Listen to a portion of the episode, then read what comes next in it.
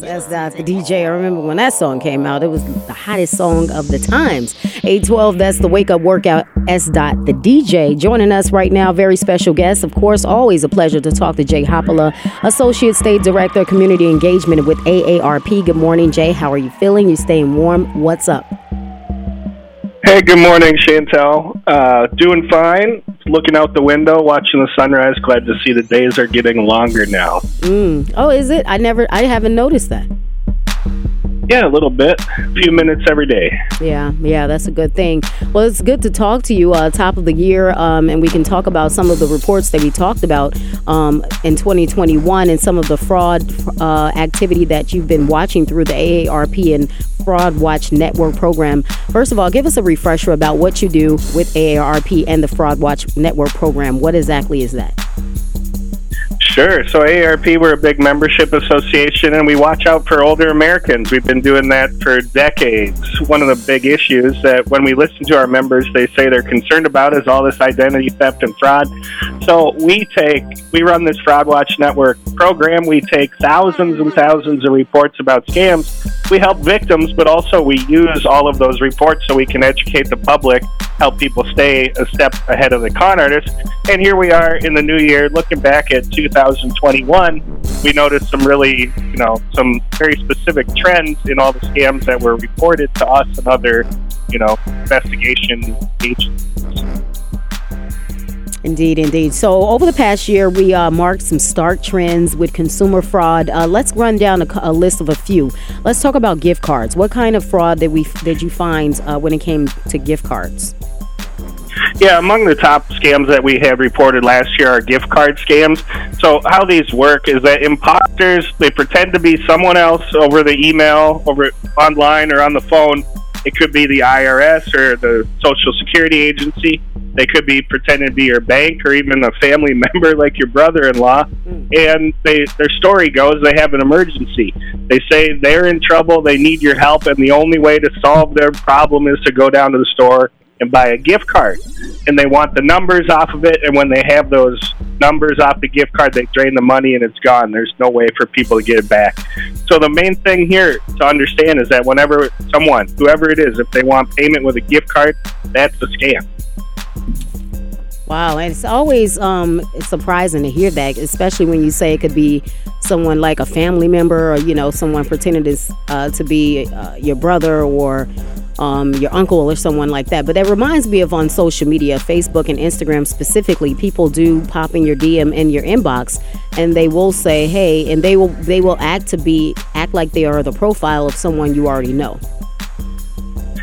Yeah, that's true. Whether it's a friend of yours or someone you know had their account taken over online, or whether someone just copies their pictures off the internet and creates a new fake account.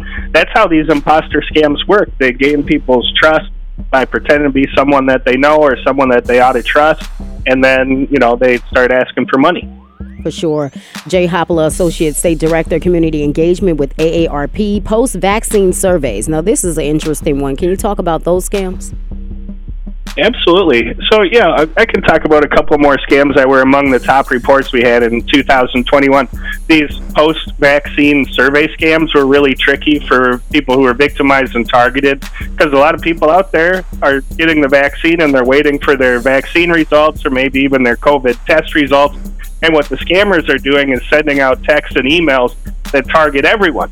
And when it catches someone who just got a vaccine or maybe they're waiting for their test results, um, that message is a link and it says, hey, click here and you'll get your inf- information that you're looking for. But it's really just a fake link and maybe they're stealing people's personal information or maybe they're demanding some sort of payment to get your test results faster. Who knows what it might be.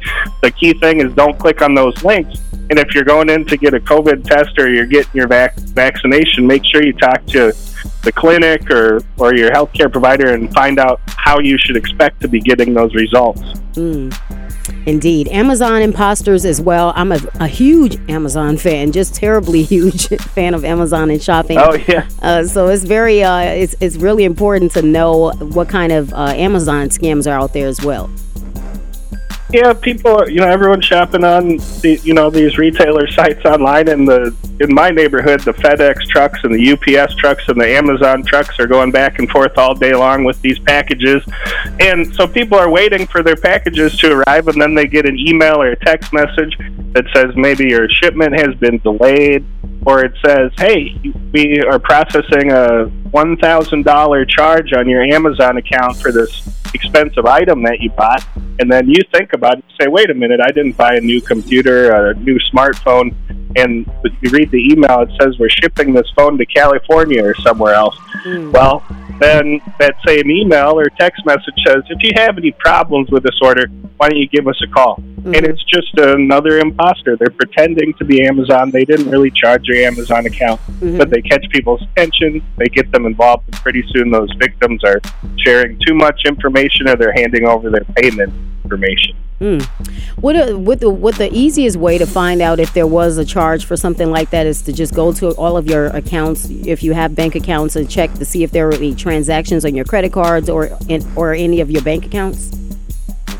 Yeah, that's right. Or just log back into your Amazon account, for example. Don't be clicking on the email. Mm-hmm. Instead, go to your Amazon app or go on a, you know, on your computer and log into your Amazon account and look at your history of purchases there and you're not going to if you see that email in your alarm you're not going to see anything in your real amazon account right right for sure. That's what i do like about amazon. They do you can see your account is pretty clear about what you've ordered when and then you'll get an email after you order something saying that it was ordered it was shipped and that kind of thing. So i do like that.